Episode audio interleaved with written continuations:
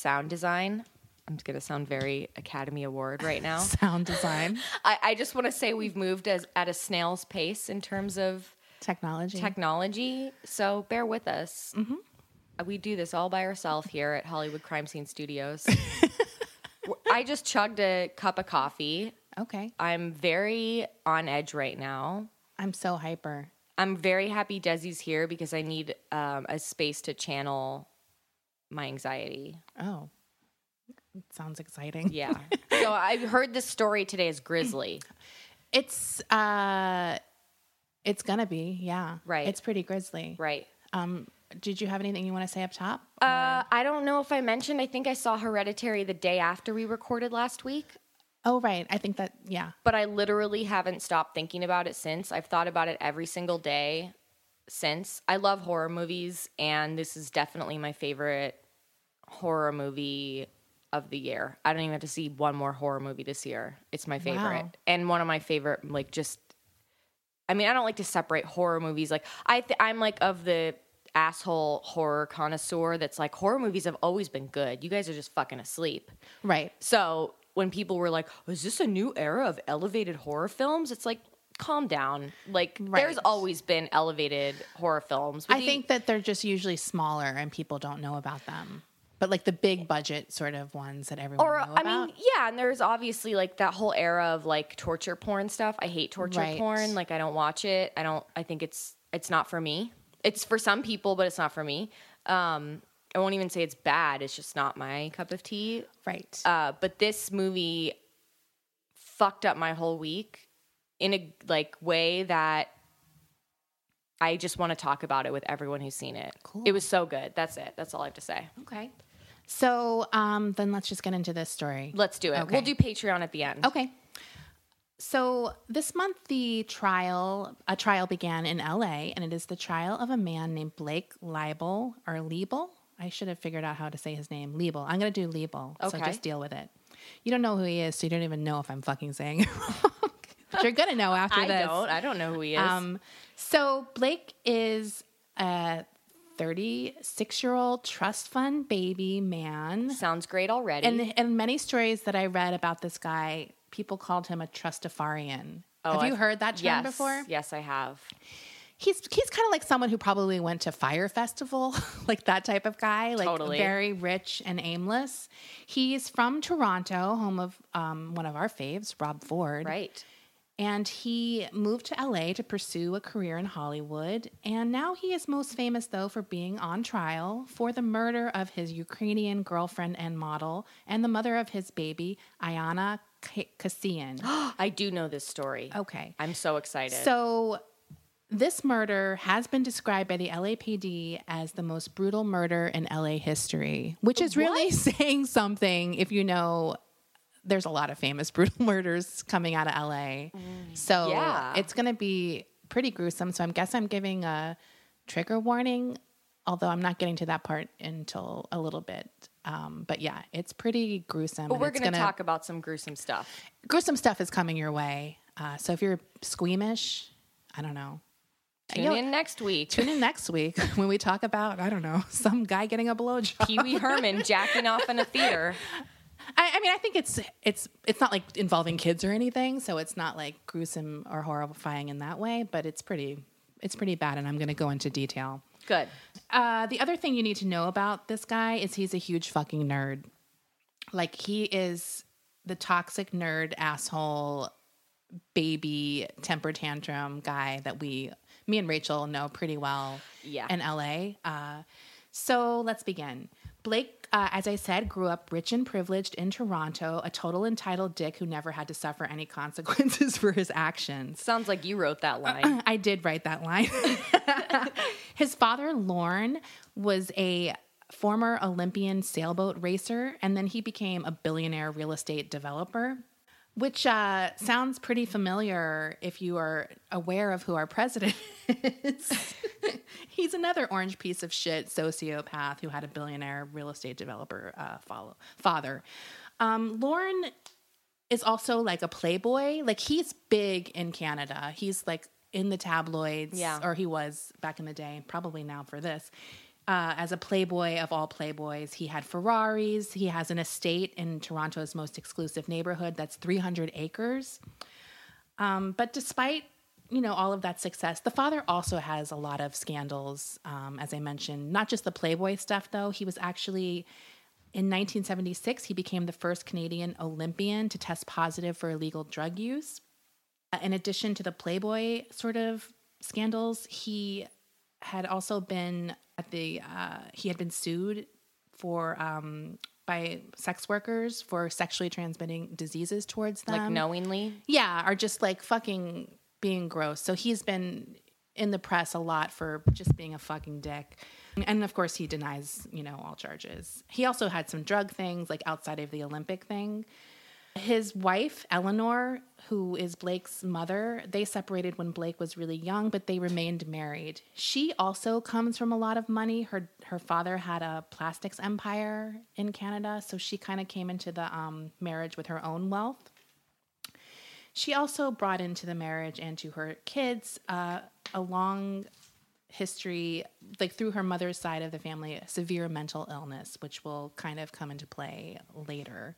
Blake has a brother named Cody, who I think is two years older than him. When they got separated, Cody stayed with Lorne and Blake went to live with his mom. Cody is kind of like the cooler brother. Like, Yeah. as Blake is like this sort of schlubby nerd kind of comic book, video game, whatever. Right.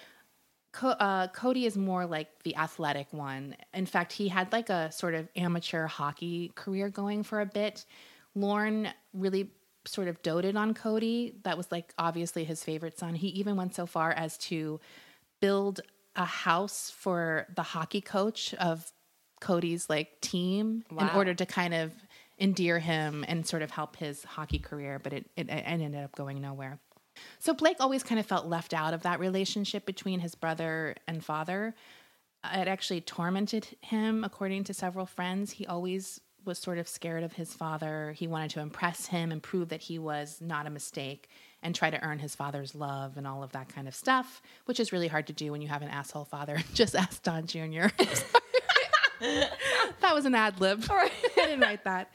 It's funny though because it throughout doing this whole um, story or researching it, there are so many similarities, but it is just Right. this thing I think when you come from this entitlement, Right. you just have no fucking clue what the real world is like, and you believe your own bullshit. Right. Like you earned it. You've never been told no.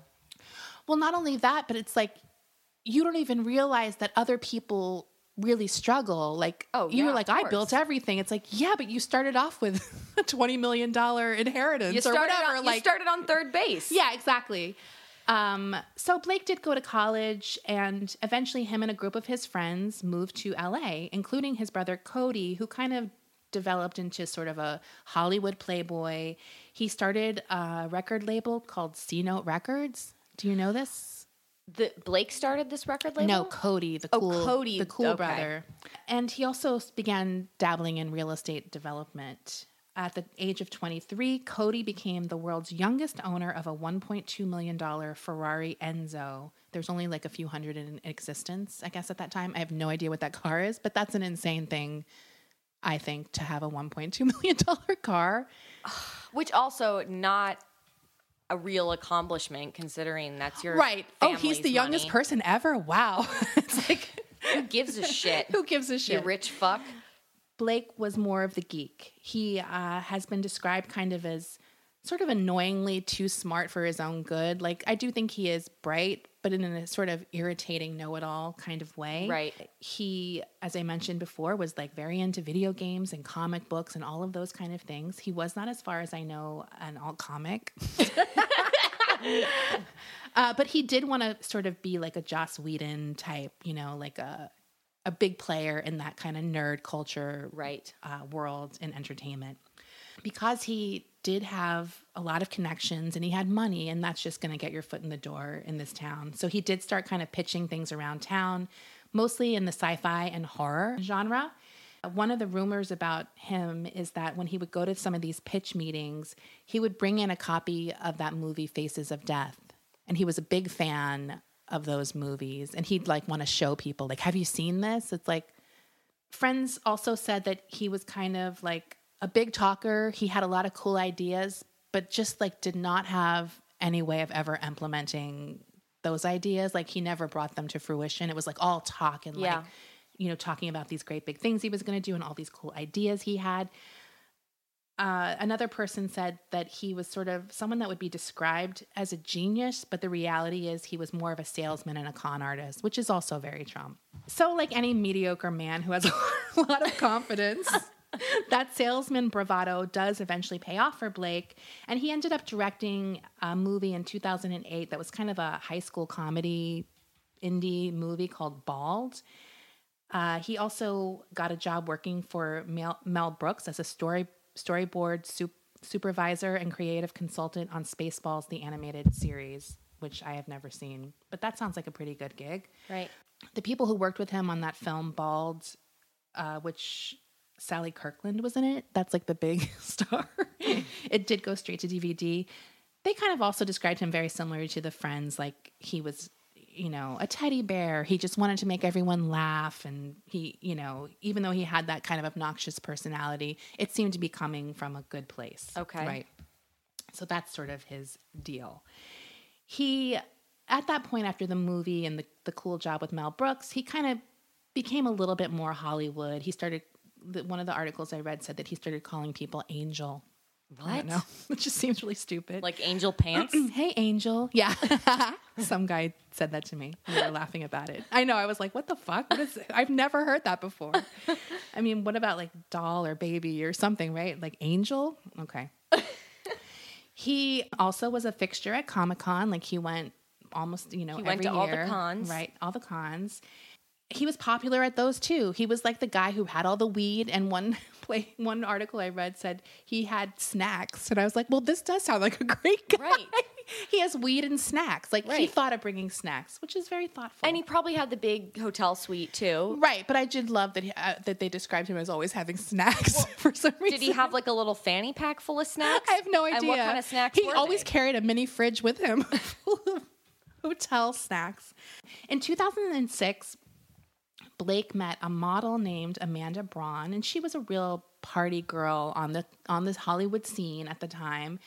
Uh, at some point before they met, she had dated a man named Andrew Altcheck, who was a hedge fund manager who was convicted of running a Ponzi scheme, and he was actually sent to prison for that, where he was killed in prison. Yes.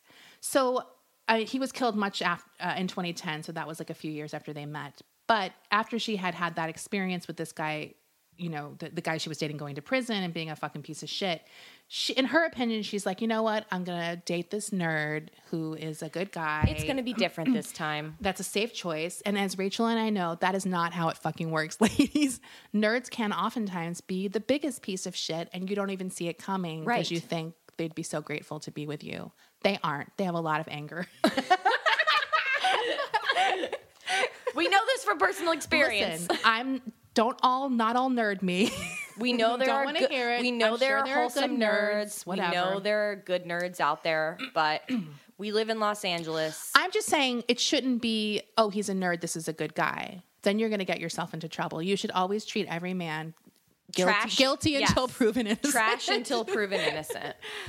they were like real opposites. Like she, after they got together, he was definitely like the homebody, and she was still kind of out partying. But she's a good girl. Like she isn't like treating him like shit or anything like that. They got married in 2011, and she was almost immediately pregnant with a, a baby who was a boy, uh, and that was their first child. Around the same time, um, they got married in 2011.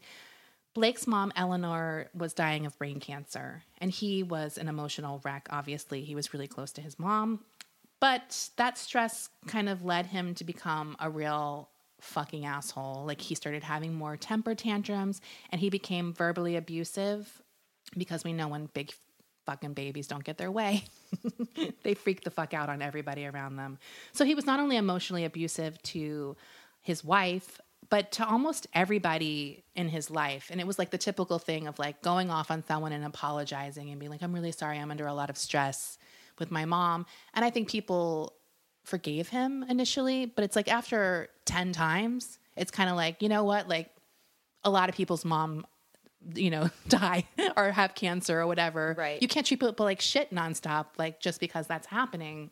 His mom eventually dies of brain cancer, and Blake couldn't go to the funeral because he couldn't handle it. Uh, He didn't go to his mom's funeral? yes, but that to me is also like a very selfish thing. Like I can't handle. It's like you Right. just fucking go and Show suck up. it up. Like whatever. I'm sure there was probably other reasons because he was having issues with his dad and with his brother. Um, one of the problems was that the mom had, like as I said, a lot of money, uh, and I think she wanted to leave most of that to Blake.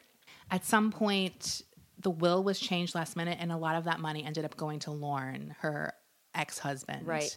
So Blake accused his dad of manipulating her into changing the will. And the truth of the matter is, it could have been because they had like a weird arrangement. It could have been something that just never was changed. But the dad is a dick because it's like, just give the fucking guy the money. Like, you don't need it. You're a billionaire. Right. So that led to like very bad blood between Blake and his dad. And I think kind of a little bit with the brother, but not as much as the dad. Like he still was in a in contact with his brother.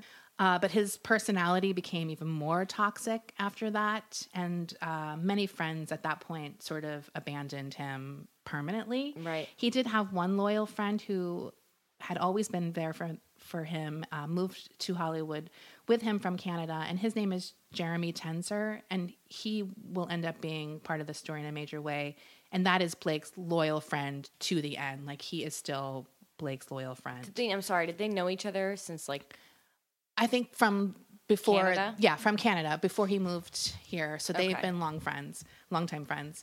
Uh, and Jeremy had a low level job, I think, as an assistant to an agent at William Morris. So that's he's sort of in that end of the Hollywood business, Right. Like, so because he had this connection at William Morris, his friend Jeremy got him connected to the actor Wilmer Valderrama. And Wilmer, I guess, has some kind of publishing thing going, and he got some of Blake's graphic novels published. One of them is called Operation Redux, which is about Nazis in New York City's Twin Towers. which by the way, can I just say about Wilmer Valderrama? Sure. He is, in my opinion, most famous for dating every single hot teen slash early twenties Right. Lindsay star Lohan. in the mid two thousands. Right. He dated everyone. I don't understand it how he dated everybody Because he played like a dumbass on that show. so he was like non-threatening to them. But I, I don't think that he was the opposite of his character. He was such a party guy. He was a party guy, but he played like this total dipshit Right. on that 70s shows. Like, I feel like that's a classic example of these women thinking he was that guy on the show. right. But he was like a total player. But he dated Mandy Moore. He dated Lindsay Lohan. He dated a, a Hilary Duff, probably. I feel like Hilary He Duff. dated fucking everybody. yeah, Okay, I'm sorry. I just I have a lot of opinions about Wilmer Valderrama in that era. That's for another totally. show. Another of the books that Wilmer published was um, called Syndrome, and I'm going to get into that in a bit. That was actually a graphic novel that was published, and then they sold the rights to that graphic novel to Lionsgate in 2014 to make a movie version. Okay, I'm going to go into Syndrome because this plays a major part Oh, into really? this case. Yes, Syndrome is all kinds of foreshadowing, guys. uh, the cover of the graphic novel is a baby that is basically scalped. What? Uh, the, the logo on the cover of the graphic novel says, If you loved hurting things, what would you do? Uh, the graphic novel also has in it a beheaded woman lying in a pool of blood on her bed. The story is basically described as a rogue neuropathologist makes a startling breakthrough, literally isolating the root of all evil in the recesses of the human brain. On a description on Amazon, they say, with the help of a naive Hollywood actress, a tormented motion picture director, and a condemned serial killer, Dr. Wolf Brunswick launches a bold experiment in the Nevada desert, the outcome of which could transform humanity forever. This book is basically about sociopaths and has like like it's a graphic novel and it's very graphic. It has depictions, like I said before, the scalped baby, this woman literally in a pool of blood in her bed, like just a very graphic book about murder and sociopathy.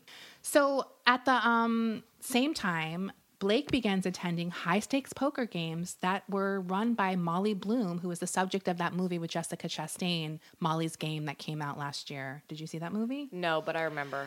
So these poker games that were run by this woman were big time fucking gambler secret poker games that were sort of run in mansions and hotels in Beverly Hills and other high end areas in Right. LA. Uh, some of the gamblers included Leonardo DiCaprio, Tobey Maguire, and just like random millionaires and billionaires with tons of fucking money. Right. I mean, these were straight out of the movies kind of things. They had like high end escorts there, drugs, armed security, because people were literally betting millions of Right. dollars. So there's a ton of cash at these places. Now, Blake did go to some of these games uh, or get poker games, but he wasn't a regular. His brother Cody was, though. Uh, and he even hosted some of those games at his own mansion in Beverly Hills. Cody was what is described in the gambling world as a whale. Do you know what a whale is? I don't. A whale is basically a rich asshole who sucks at poker, but they like inviting him to the games because they can take him for every fucking penny that he has. Okay. So that's what a whale is. And he was sort of a very famous whale and invited to all of these games because he was a fucking idiot Is who that was like way too cocky. Because it's the opposite of a shark. Maybe. I I didn't don't even know. think about it. It's it's a term I saw in like several articles, so I figured I didn't research the origin of it. Right. But maybe, yeah, because a shark. Yeah, because it's like a bloated fat fucking fuck who has tons of money but is too slow. Like maybe, yeah. So these games got bigger and bigger and eventually kind of spread outside of Los Angeles and on onto the East Coast. And as it as they kind of got bigger, their connections to organ, organized crime grew, including connections to the Russian mafia. And get this fucking thing. Like I almost was like red alert everybody. Like I almost sent out a blast on Twitter. These games sometimes with the Russian mafia were held at Trump Tower. What? I know. Get This Eric Garland on the I know. phone. This is like an article that one, that I saw that in was from 2014 or 2016, I think. So it's like part of me was like, does everybody know this? Like, do we know this? These like games with the Russian mob were held at Trump Tower. Amazing. Should I like report this to MSNBC or something? Rachel Maddow. She's gonna have a meltdown if you tell her. I thought that was like insane when I read that. I was like, what? Like, That's pretty wild. it's pretty wild. I actually put that in my notes. What? it's written in all caps.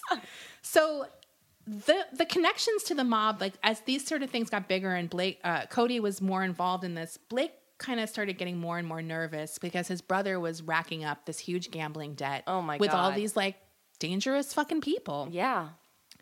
In April of 2013, federal prosecutors announced they were filing charges against more than two dozen people involved with these games, including um, Molly herself. And that kind of heightened Blake's stress about this world that his brother was involved in. There was another big gambling ring that Cody was wrapped up in, and that also got taken down around the same time. Uh, one of the guys, the lead guy in that ring, actually had Cody like leverage his house to post bail. Holy shit. And the house was like a mansion that was over $2.5 million or Right. something.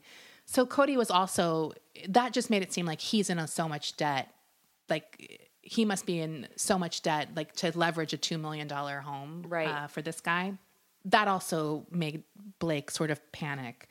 He started talking to his friend, Jeremy, uh, and he was really concerned that his brother's debt, gambling debt, had placed his own family in danger. And as I said, he had a wife and a young child at this point. Uh, he started becoming more and more paranoid. He thought that people were after him. He would think that someone was in the bushes taking pictures of him, stalking him. He was constantly texting Jeremy with all of these things that he thought was happening. Like, Yeah. "Ah, today someone did this, da da da da. And they just kept getting more and more crazy and conspiratorial.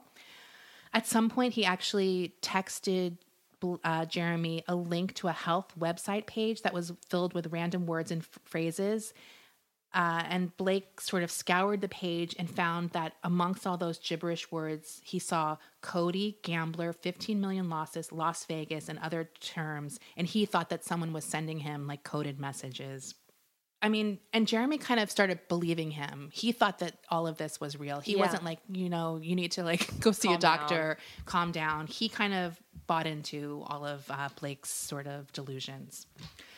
So Blake's paranoia kind of started extending to his dad. He started thinking his dad was also using his name to do shady dealings in Canada. By this point, it's about 2015, and his paranoia sort of really escalated to the point where he he filed for divorce from his wife, like literally out of nowhere. He left his wife and his eight uh, his young son, who at the time, by the way, she was eight and a half months pregnant with their second child, and he leased an apartment where he put up his new girlfriend, a 29 year old model from the Ukraine named Ayana Kas- Kasian. All of his friends were literally in shock because he had a great relationship with his wife, by all accounts. Like he Right. really loved her. So this was just sort of out of nowhere. Like he uh, left his wife and was hooking up with this new woman. Ayana had arrived in uh, LA in 2014. There's like rumors that she was working as an escort, but of course her family denies that. They said that she had graduated from law school and had moved to LA to become a translator. I have no idea, and it honestly doesn't really matter to me. They really flaunted their affair. Like before the wife even knew what had happened, she saw them driving around Beverly Hills in a car and kind of followed them and confronted them at a restaurant. And while she was at this restaurant where they were confronting them, Kasian rubbed her belly gently and said, I'm pregnant. And she was pregnant with Blake's child. Whoa. So he had another woman pregnant. This is August of 2015 at this point. Were they divorced at that point, or no, were they? they were separated. So he had obviously been having an affair. It had been I don't really know how long, but enough to have been pregnant. Right. Um, so you'd think she was at least a few months pregnant before she'd be bragging about it. I don't know. Uh, wait, August, because she has the baby in May. So she was newly pregnant. Right. Beauty should be good for you, and that's why we're excited to tell you about Beautycounter. Beauty Counter is a clean makeup and skincare brand that started in 2013, disrupting the beauty industry by shedding a light on the need for stronger ingredient regulations in the personal care products that we use daily. Today, Beautycounter is the leading clean beauty brand creating innovative and high performing products that are safer and cleaner than even their like minded competitors. So, what do we mean by clean? Over 1,800 questionable ingredients are never used in Beautycounter's formulations. They call this their never list. You can learn more at beautycounter.com, where you're also going to want to check out their incredible products. Best of all, if you're a new customer and you order through March 15th, you'll get free shipping on your order of $100 or more when you use the code Hollywood. Once again, to get free shipping on your order of $100 or more, go to beautycounter.com and use the code Hollywood. As most of us have found out the hard way, getting into debt is easy, getting out of it is hard, especially if your credit score isn't great. Thankfully, now there's Upstart.com, the revolutionary lending platform that knows you're more than just your credit score and offers smarter interest rates to help you pay off high interest credit card debt.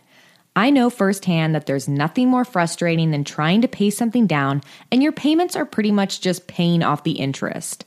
Upstart goes beyond the traditional credit score when assessing your credit worthiness. Upstart believes you're more than just your credit score. They believe in you. The best part? Once the loan is approved and accepted, most people get their funds the very next business day. Over 400,000 people have used Upstart to pay off credit cards or meet their financial goals. So free yourself from the burden of high interest credit card debt by consolidating everything into one monthly payment with Upstart. See why Upstart is top ranked in their category with a 4.9 out of 5 rating on Trustpilot and hurry to upstart.com slash Hollywood to find out how low your Upstart rate is. Checking your rate only takes a few minutes. That's upstart.com slash Hollywood.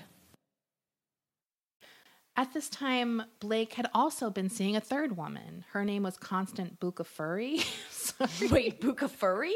Yeah, Fury, F U R R I. I mean, that's up there with Buttafuoco, It right? is. It is. And she is insane, by the way, in a kind of a great way, but she is not a good person. Uh, she's also a storyboard artist, and they had known each other for several years. They worked on something together. And she had quite a record of offenses on her hands, uh, mostly things like drunk driving, disorderly conduct, resisting arrest kind of things, you know, like not like the worst criminal, but just like a little out of control, maybe. Right.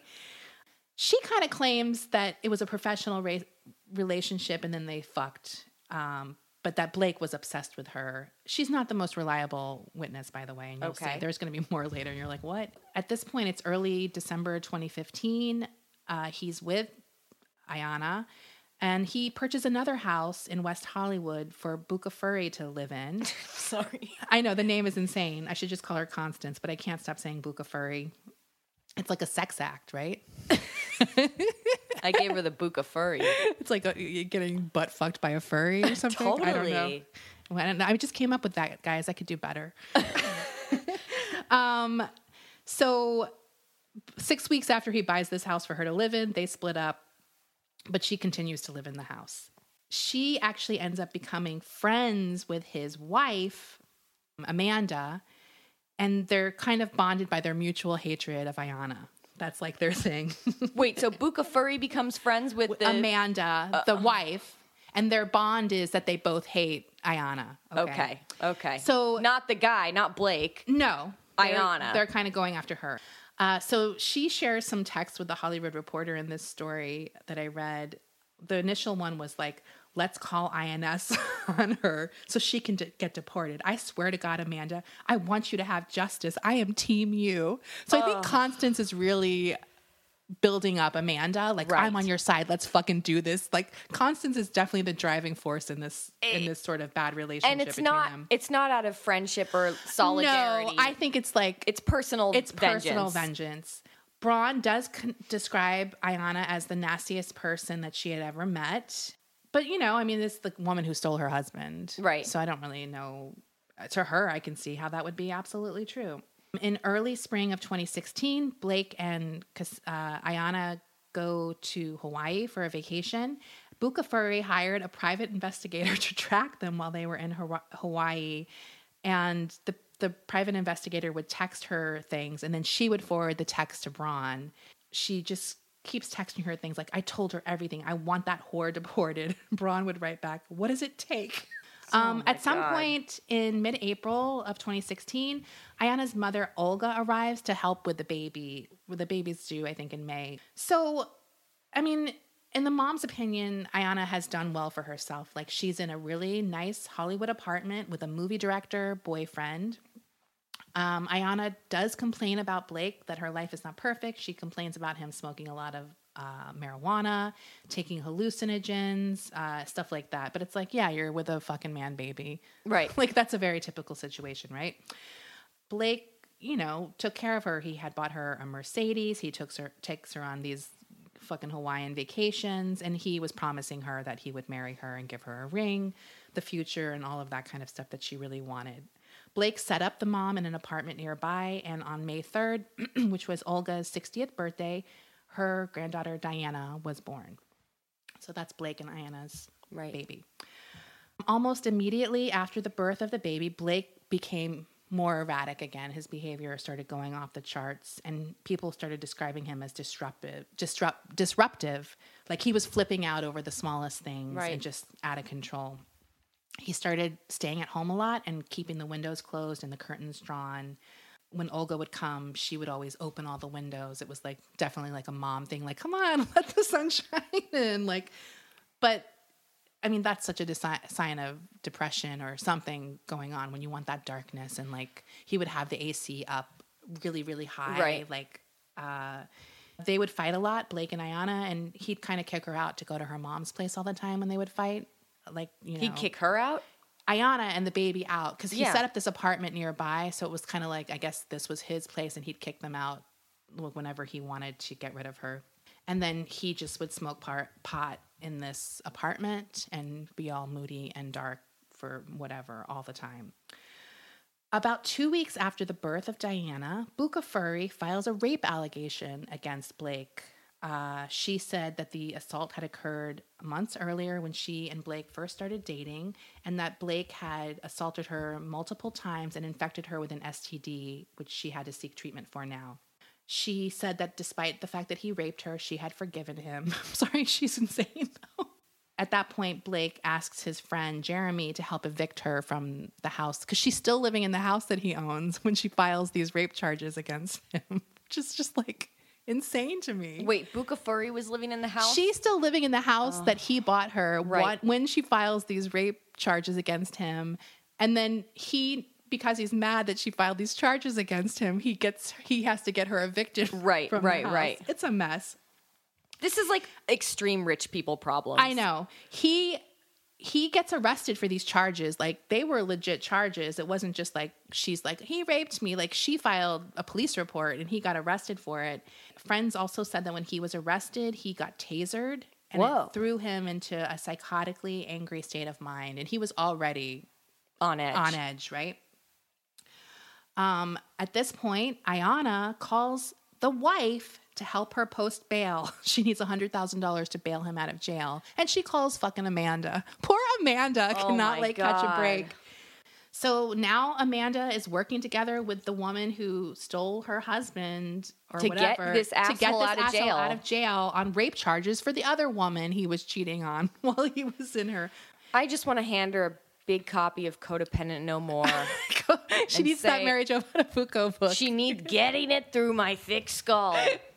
Um, so this is now we're talking the end of May 2016. On May 26, uh, 2016, at about 1:40 a.m. in the morning, a hairdresser who lived in the area where Blake's uh, Blake and Ayana's apartment was said she was out walking her dog.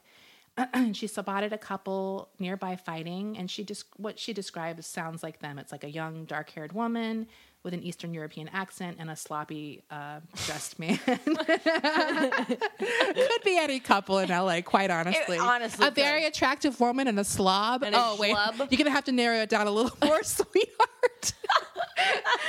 At some point, she hears him like saying, "Baby, come back here, come back here," and she describes it as being like clearly this woman was trying to get away from this man. That is widely considered the last possible time that someone saw Ayana alive. Her mother uh, that day had actually called the LA sheriff's uh, deputy to come accompany her to that apartment because she hadn't heard from her daughter and was scared. right.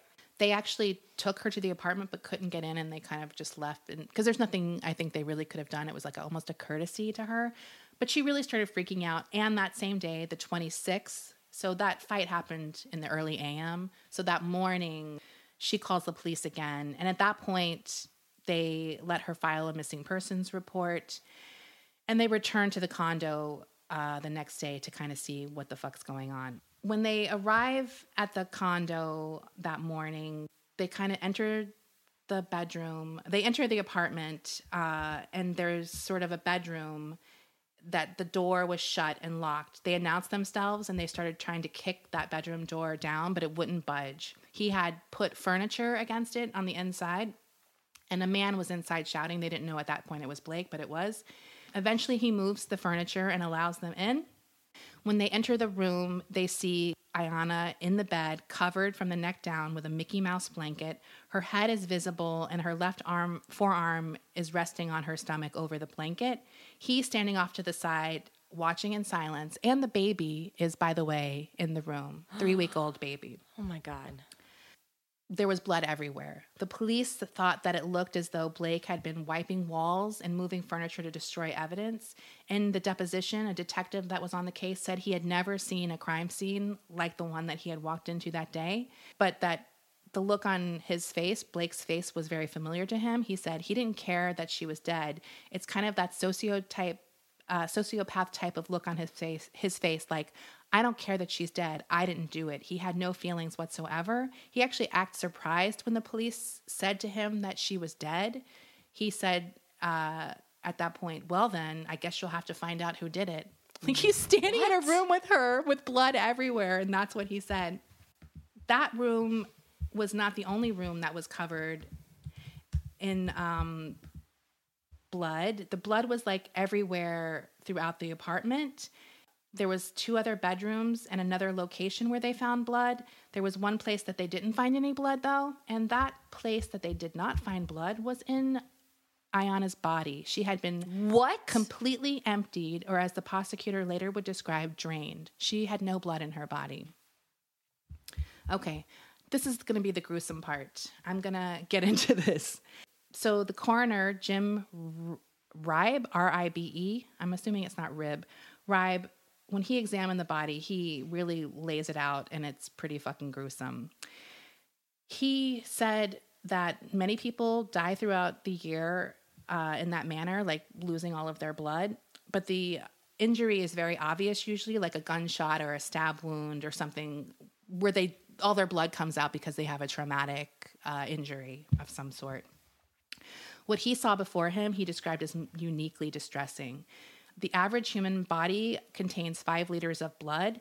She had less than a teaspoon of blood in her body when she was taken to uh, her autopsy. There were bite marks on her face, defensive wounds on her arms and wrists, but most of the blood loss had occurred, he said, because she had been scalped. The last reported scalping in the US had occurred in 2000 when a Cincinnati man shot his wife's lover repeatedly in the chest and with a shotgun and then removed his scalp to drive the point home. Ayanna's scalping wasn't incidental. Like that guy's was sort of like this fuck you at the end of his murder. This was like the cause of her death. Uh, it was a clean incision coming probably from some kind of blade. It was curved all the way down the base of her skull in a sharp line and back up around one ear. He testified, the coroner testified that the skin in her hair had been fully removed from her skull down to the surface of the bone and a portion of her face, including her right ear, also being removed. Her entire scalp was traumatically absent and was not found, was not present with the body. There was no scalp present except for little bits in the back of the neck.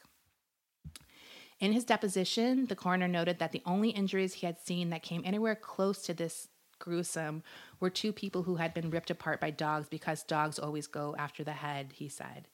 It's about like one in a million, very, very rare, I'm afraid. well, I'm not afraid. I'm glad that's rare.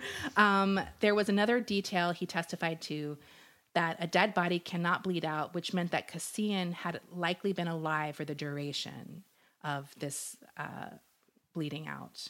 He concluded that she had suffered potentially for up to eight hours before she finally died. Her scalp was never found. He also went on to say that parts of her, the right side of her face were also torn away. The posterior face on the right side was torn down all the way to the jawline. Uh, the official cause of her death was insanguination, which is the complete draining of blood from a person's body. The secondary cause was the blunt force trauma to her head. He had worked in uh, medicine for over 20 years, and he ha- he said that I have never seen this before. I doubt if any forensic pathologist in this country or abroad has ever seen this outside of wartime. Like that's how gruesome he found right. this injury to be. So Blake was obviously arrested and charged with murder, mayhem, aggravated mayhem, and torture. He was put into the Twin Towers Correctional Facility in downtown LA, which is actually has a large mental health facility as well, and he was on suicide watch. He didn't have uh, money for bail, so he stayed. He's been in jail uh, since uh, his arrest. He did have visitors in jail, as I mentioned before. His friend Jeremy and Braun, his poor fucking suffering wife, also sort of started visiting him.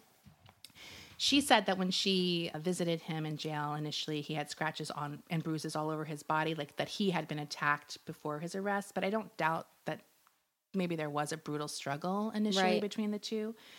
Bucafuri also tried to visit him, but was arrested for di- violating uh, some terms of a previous offense. I'm sorry, she's just like a maniac to me. Since the murder, Braun has come to see that Bucafuri is actually dangerous and threatening, and she kind of described it as a single white female kind of thing with Bucafuri. Right. Braun actually took out a temporary restraining order against her, and she claims in that temporary restraining order that Bucafuri admitted that she had fabricated the rape allegation and had been plotting it from the moment Blake dumped her. Bucafuri responded to that restraining order by threatening to kill herself if Braun didn't talk to her. Braun also stated that Bucafuri became obsessed with her and her children and was worried that she might kidnap, hurt, or even kill them uh, in order to kind of, whatever, get back at Blake and her. Um, but Bucafuri claims that she's a victim also in all of this. Basically, everyone in Blake's world was blindsided by this because it is a pretty horrific crime, even if you thought he was a huge fucking baby it's whatever. As I mentioned before, he had a history of uh, bipolar and mental illness on his mom's side. So people were kind of pointing to maybe that being something that he had never had treated. And then, of course, there's like a lot of the revisionist history, like, oh shit, he, looking back now, I should have seen. Right. He checked all of these sociopathic boxes off. His friend, Jeremy Tenzer, however, believes that Blake had been, he believes Blake was set up by the Russian mafia. He's quoted as saying, I had a reasonable doubt. He told me a year before that he was afraid of being leveraged by the mob. In June, so this is about a month after the murder, he went to the FBI field office and told agents that he and Blake had been life hacked uh, and that he was dragged into this whole mess. So he started panicking about that the mob was after him too. At some point in June, someone called Tenzer's dad in Canada and told them that the son was behaving erratically. And a dozen cop cars came screeching to his apartment in the Fairfax district of uh, LA. Um, a helicopter actually came, like the SWAT team arrived and were threatening to break down his door. I guess maybe someone said he was suicidal or something. Inside, they found him in the bathtub, like shivering in, in fear with a white towel draped over him. According to him, he said, I thought if, if I did that, they wouldn't be able to see me. He called one of his celebrity clients, Jack Osbourne, and Jack arrived on the scene to help him. And eventually, after a, a seven hour standoff, he surrendered to the police and then was released shortly after. He didn't do anything, it was just like a well being check or something, but it seems a little insane, right? He returned to the FBI the next morning to see if the agency had done anything about the life hacking claim. And they said they had not and recommended that he check himself into a mental hospital. He actually did do that, which is good. And he um, requested a hearing, I guess, to secure his freedom after that. Because I guess once you admit yourself, you have to kind of prove that you're okay to be released again. Right. Even if it's voluntary. Right. He said there was nothing wrong with him. He just had a lot of anxiety and felt that justice was being obstructed in this murder investigation against his friend and basically claims that he had PTSD and some kind of nervous breakdown about it all. So, and he claims that he was being gaslighted and all of this kind of stuff, which is like, I kind of believe him because it's like he did get drawn into this Right. This situation with his friend world. and he believed what his friend was telling him. There was discussion that Blake could face the death penalty if convicted, but they ended up before trial saying that they would not seek that, so he will face life in prison. If the trial is going on right now, by the way, I can't uh, remember. It started right. last week. Um, he has a public defender, and he's pleading not guilty to the uh, charges. Diana is uh, obviously a toddler right now and being raised by her grandmother in the Ukraine. The trial, some interesting things have come out. I mean, he's basically showing up every day, shackled. He's gained a lot of weight since being uh, incarcerated. He's still on suicide prevention and wears a suicide prevention vest. What's that? I have no idea. I should have researched it, but I was maybe it's just something where you can't. I, I don't know. I should look it up. Maybe I'll post it on our Facebook group. They're, you know, his his team has, you know, their own things, basically saying he's not getting a fair trial and talking about all these kind of other, you know, reasonable doubt being the mob kind of connections and stuff like that. My question, Desi, why would they go after him instead of Cody? How come Cody, his brother, is that his name? Corey Cody. Cody, yeah. Well, why isn't Cody? Like, why wouldn't they go after him? Well, they maybe, I don't know, but maybe because they want to get the money. He has the money. So maybe if they think they threaten the low, like they don't want to kill the person with the money. Yeah, I guess. So. I, I don't know how it works. So Do you think that was the mob, Desi, personally? no, Okay. I, I think he had. I think that stress of that situation maybe had him have a nervous breakdown, Right. and do something he wouldn't have normally done. Well, there's maybe? also the comic book, right? Right. So let me get into that. So as I said, the trial just started like over a week ago, Friday, not last Friday, but the Friday before, so like a week and a half ago. Right. Um, and one of the the big sort of evidence that the the prosecution is pre- presenting is drawing parallels between the murder and the graphic novel syndrome that I mentioned uh, Right. up top. I, as I said before, it's like a fictional story about someone trying to heal a psychopathic killer, and includes a brutal murder that seemed very similar to what happened to Ayana. So they're basically claiming he followed a script that was in the book. It was almost like a foreshadowing to what he ended up doing to this woman. That's like a very Law and Order SVU right. Yeah, they find the book. Like, what was this? Right. I mean, the other sad thing is like they're showing all these graphic pictures of this murder, and her mom is in the courtroom Oh watching this, and she's like, you know, gasping and burying her head and leaving the courtroom because it's obviously not something you want to fucking It's see. awful. Another witness happened this past week. He is named Robert Ryan, and he was the co-author of Syndrome. So he was called by the prosecution on Tuesday.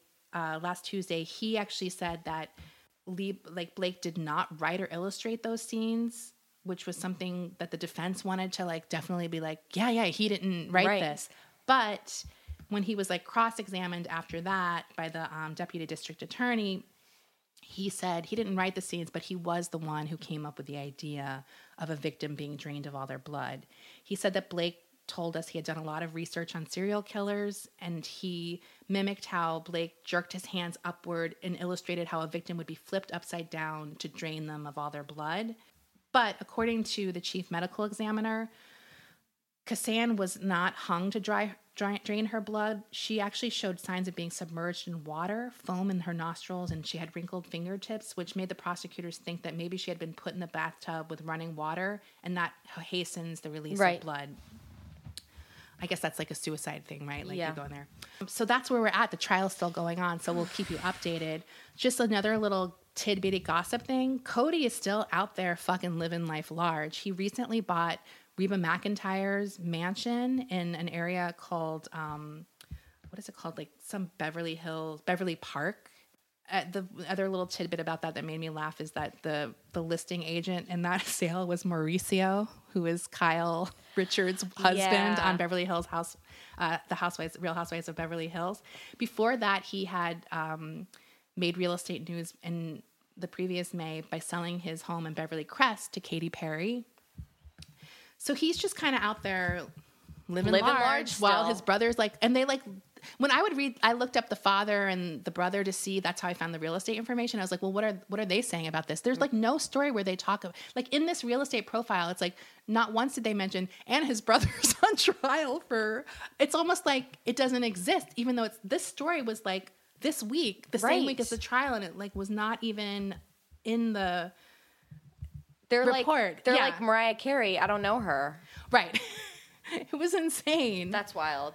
So yeah, that's the story. That's where we're at, and I'll I'll try to keep post keep on track of the trial and see what happens. But It uh, takes a lot to make me squeamish. that was pretty gruesome. That's pretty bad. Like I actually said this because I think it happened on Westworld a few episodes ago. Uh. like scalping is my thing that I cannot see. Like, Same. that fucking sends me over the edge. Westworld does it a lot. Right, but there was like one maybe four episodes ago. I can't even remember. I don't even know if it's a spoiler, but it was like something I could not bear to watch. Like, I was like, this is gonna send me over the edge. Like I fucking can't. I can almost watch anything, I can't deal but with that is something that I fucking can't. sends me.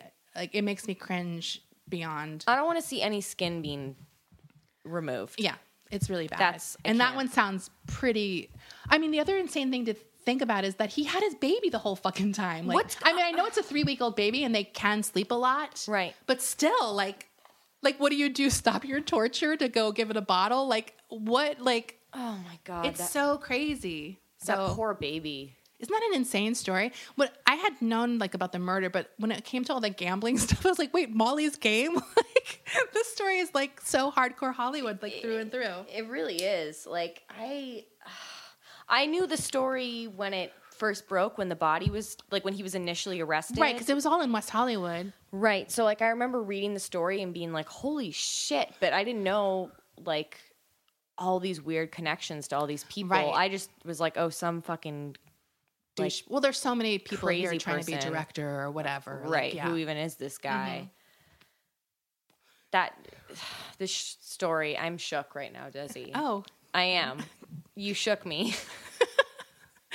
I'm good. very- I'm, I'm, always worried when it's like a story that it's not like really famous, but it, it's so crazy to me. I mean, it's an insane. Well, usually story. I'm I do the gruesome LA murders that aren't like famous people necessarily. Right. So this was like a flipping of the script. right. Desi's more the old Hollywood, and I'm like the let's talk about the 70s. I think. I had mentioned this story to you a while ago, like when I first saw that Hollywood Reporter Right, thing. right. And it was like, oh, I think you were even thinking of maybe doing it, but then you did something else.